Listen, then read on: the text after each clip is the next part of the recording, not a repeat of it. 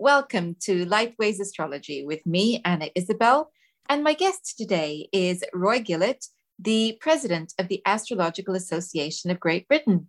Welcome, Roy. Hello, welcome to everyone who's listening. It's really very nice to have you back. And this time um, you are here to talk a little bit about mundane astrology, just leading up to your appearance at the Astrology Lodge on the 1st of November. So I thought it might be a nice place to start to ask you what is mundane astrology? Um, well, it is one of the most ancient ways of using astrology. It was used by the Babylonians 5,000 years ago, and as uh, um, particularly, we know the Jupiter Saturn, those are into astrology, we know the Jupiter Saturn cycle of 20 years and the uh, variations of that cycle. So you get certain things repeating every three years, every three cycles, and then uh, uh, another cycle in different signs every 200 years, and so on.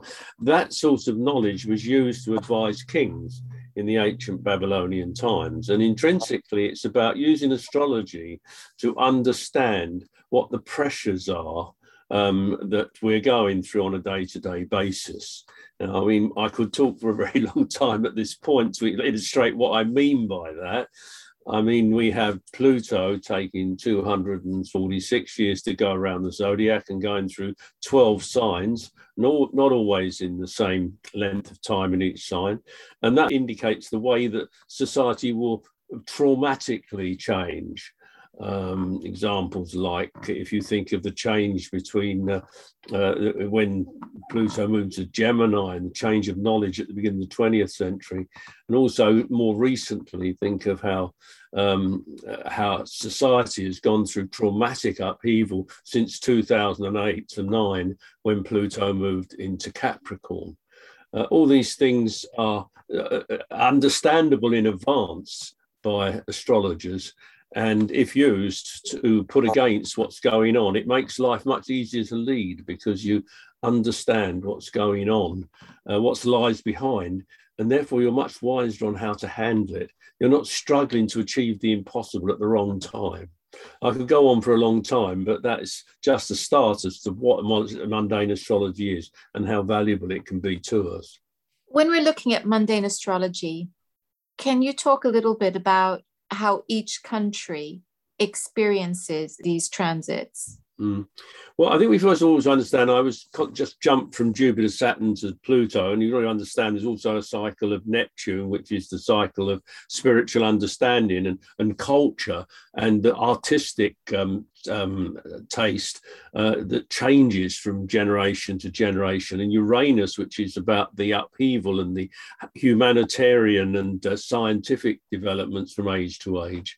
So you've got all these underlying social trends, and then the triggers of uh, uh, the inner planets that activate certain events that happen connected with these basic social trends.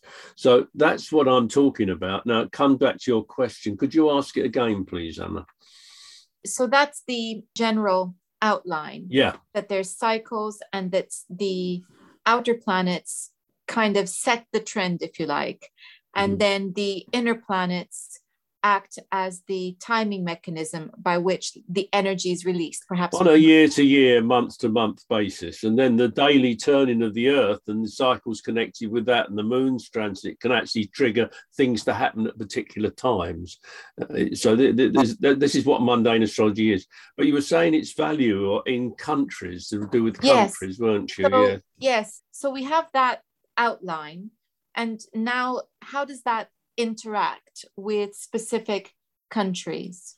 Yeah, well, uh, obviously, each country uh, has points in its history when it emerged as that country. Uh, like um, in Britain, we tend to take 1066 as a crucial turning point. Uh, we're going to have a long historical discussion to say why. Um, again, there was another moment in the 18th century when uh, although the Scottish king became the British king at the death of Elizabeth I, uh, we, it was still two separate countries until the 18th century, where they actually combined. There was a union between the um, Scotland and Britain, and then in 1801, you had a, a formal union, uh, even more emphasis in that. And then um, in 1929, you get the uh, division, the separation of the Southern Ireland and uh, the Northern Ireland incorporated in the United Kingdom. So each of those dates can be taken like a birth chart you would for an ordinary individual. And then you compare the transits to that, or you can even develop that as birth charts um, uh, with by progression. Those of you who know a bit of astrology will know a sec- what a secondary progression is. You can secondary progress a, a, chart. For example, take the United States of America that was born in 1776. Next year, on February the 10th, I think it is, or the 14th, one of those two dates, it, it, Pluto comes back to the, for the first time to the position it was when the country was born. So um, that country has a Pluto return. So, you know, it, that only happens to America. And that's why the trauma that America's going through at the moment and will go through next year as the um, social and political climate heats up is going to be very special for the whole world to see. So, you know, the chart of the birth or the origins of the nation uh, uh, uh against the transits or progressions of the moment, it, it, that's why it's individual. I mean, England's gone through so much trauma because of uh, tr- uh, transits of Capricorn uh, on its um, axis, the midheaven ascendant axis, for example. And we can go into detail on that. And that's the point here is remembering then um, for those who are new to astrology that it's not just people who have birth charts, countries also. Yeah. And same transits that affect people individually will affect the country collectively as well. Exactly. And also the organizations have. So, like organizations that care for people, charities, um, non governmental organizations, uh, and uh, businesses. I mean, people are into a, a, financial astrology. Look at the birth of the FTSE index. Yeah, so financial institutions have charts, and people who do financial astrology um, actually do what I've just said. They relate the transits uh, uh, of to a particular company. If they see Jupiter coming onto its midheaven, they may see that it may, uh, it may have a particular high public profile. If they see Jupiter moved its second house, they might see an expansion in finance and so on. So it can be used in so many different ways. I've been looking at the Chiron transits at the moment, and it's been conjunct the UK's North Node, Aries. It's mm. in the seventh house. And I, I've just been thinking of that in terms of international relations as well. And um, it, I mean, it, it's possible that there's something important here for us to learn. Yeah, I mean, I think that this is. Um, it's very interesting. I haven't got the timing of when this is actually happening, but it's this year, of course, in fact, next month that the COP26 meeting is happening in Glasgow. And if you like, Chiron being about wounds and uh, uh, about the healing of wounds or the potential to heal wounds once they're recognized. It, it's interesting, and it's also the North Node, if you look at it from a more Eastern point of view, is about an overreaching arrogance in a way, not just a point of advantage, as we always were taught that many years ago. So the North Node being aspiring almost beyond possibility to heal is what Britain's trying to do by holding that conference next month. And mm-hmm. one hopes it works because it really is desperately needed for a world that's going through so much trauma, particularly since the 2020 Pluto um, concentration of planets in Capricorn, Jupiter, Saturn, and Pluto in Capricorn, which really shook the world and all its assumptions about itself uh, to the very roots. So, if we as we're talking about planets, we've been talking about it in the context of mundane astrology, but you mm. also have a book out. Um, yeah working with the planets, clearer understanding, better decisions. I love the title. Yeah. Tell us a little bit about your book, please. Yeah, well, the um, uh, for the last well since March 2002, I've been writing uh, a column called "Working with the Planets" for the Astrological Diary, a, a journal which is the uh, journal of the Astrological Association in over here in Great Britain. Um, prior to that, I uh, have been writing uh, mundane comments, interpreting each day, uh, initially in diaries that came out first of all in 1978 and right the way through into 1990. There was a slight pause after that. So, um, you know, I'm fairly familiar with uh, the relationship between astrological cycles and events that happen on the planet. And particularly having written the um, Working with the Planet since 2002, every two months, um, I thought it would be interesting to look back on those, which I've kept them, fortunately, copies, and I've kept the original copy that I sent to the journal. So what I thought was I'd take that original copy and put it into extracts into a book and add some commentary to it so that people, and also some historical references of events that were happening that I might have been thinking about when I wrote that at the time, and give people a chance to see quite simply, how valuable would it have been if the people who made the decisions of the last 20 years have been listening and looking to the astrology. And not only looking at the astrology because lots of people can interpret astrology in different ways it depends on the motivation. So there's another element of what i have when i do my astrology and that is my study of um, tibetan buddhism. And the essence of tibetan buddhism is the development of compassion and the realization that all creatures and all beings are worthy of compassion, not only worthy of it, but should receive compassion. And that um, therefore, with astrology, we get to know the exact nature, not only of people, but of institutions and events. And then, if we approach that understanding with compassion, um, then um, we may well um, sort of be able to make friends where there were enemies and heal problems where there were really irresolute problems to solve. Uh, it's funny, last night I was looking back on Star Trek Voyager, and there's this series where these very handsome and young and brave tribe are at war with an ugly, horrible sort of looking enemy. It turns out that the beautiful people were the problem and they were creating the war and the ugly people were not doing it at all and you know i think this is really one of the great things about astrology you can learn and what i'm trying to do with this book is let people look at what i said at the time and what was going on at the time and then see what's happened since and then look back and see how things may have been very different if we'd used the advice of astrology so if it does that uh, it's there always as a document of uh, what was done. If it does that this year, next year, next decade, next century, it's going to stand there as a example of what astrology can do to help the world. And we always say hindsight is a wonderful thing. Well, it is. And and this is the benefit I think of your book is giving us the opportunity to use hindsight to become a little bit wiser. Well, it's not. You see, this is the point. Um, they say hindsight, but um, you know, this is not about hindsight. Really, it's about what I saw at the time.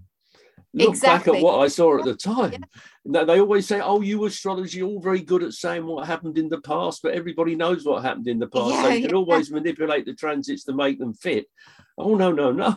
I didn't manipulate the transits to make them fit. I said what I said at the time, and it worked out as it did. Now, who was right? The person who said we should go into war with Iraq, or the person who said we should, uh, even after 9/11, be compassionate and try and understand why 9/11 had happened? You know, who was right? Who were, who would have, who would whose advice led to the happiest conclusion? And there's so many examples like that in the uh, book, and it's up to people to judge the value of it. But it's not hindsight; it's the opposite of hindsight.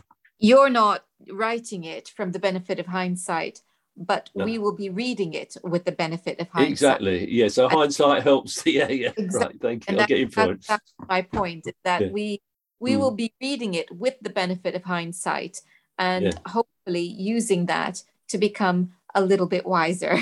yeah, well, hopefully, at least listen to us, at least try and understand what astrology is saying. Like, what is it saying at the moment as we come out of this uh, unique uh, uh, concentration, this build up to that horrible 2020 year when Saturn, Uranus, sorry, Saturn, Jupiter, and Pluto were in Capricorn and Uranus was in Taurus? Never happened since 3838 BCE. That's for 5,000 years. What, what, what, what, how are we coming out of that now? How are we struggling with Saturn square Uranus right now? Making us think we can just go back. We can just go back. We just throw a bit of money. We can go back to where we were.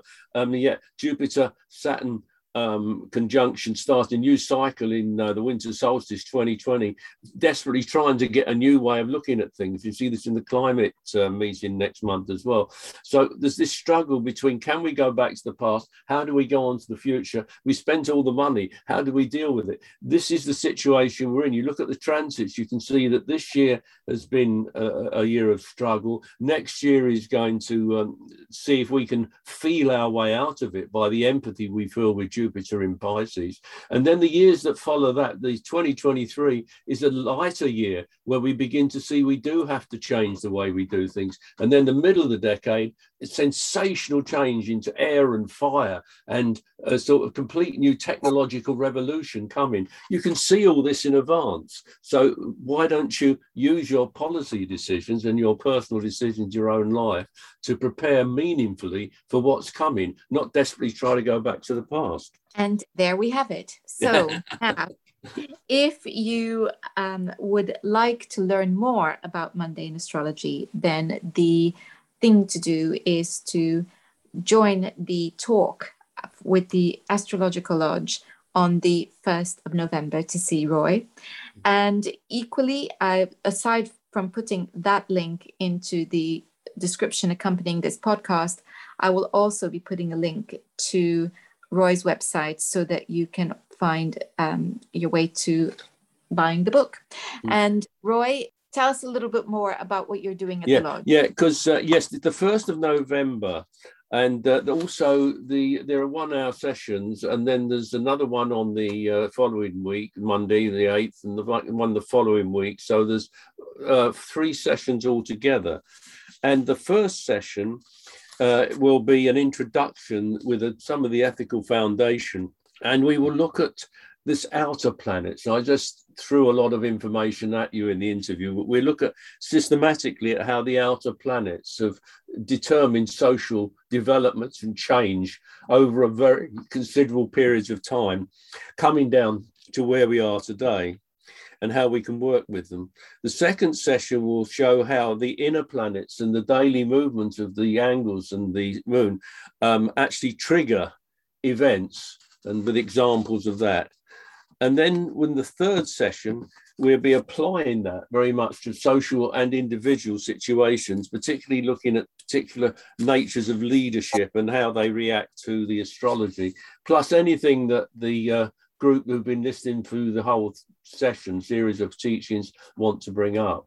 So it's a very thorough introduction to mundane astrology. This interview just been throwing bits and pieces at you, but if you want to systematically learn it, it's a good way to start at the lodge. Wonderful. And so that's uh, three parts, which is uh, gives you plenty of time to go into into detail.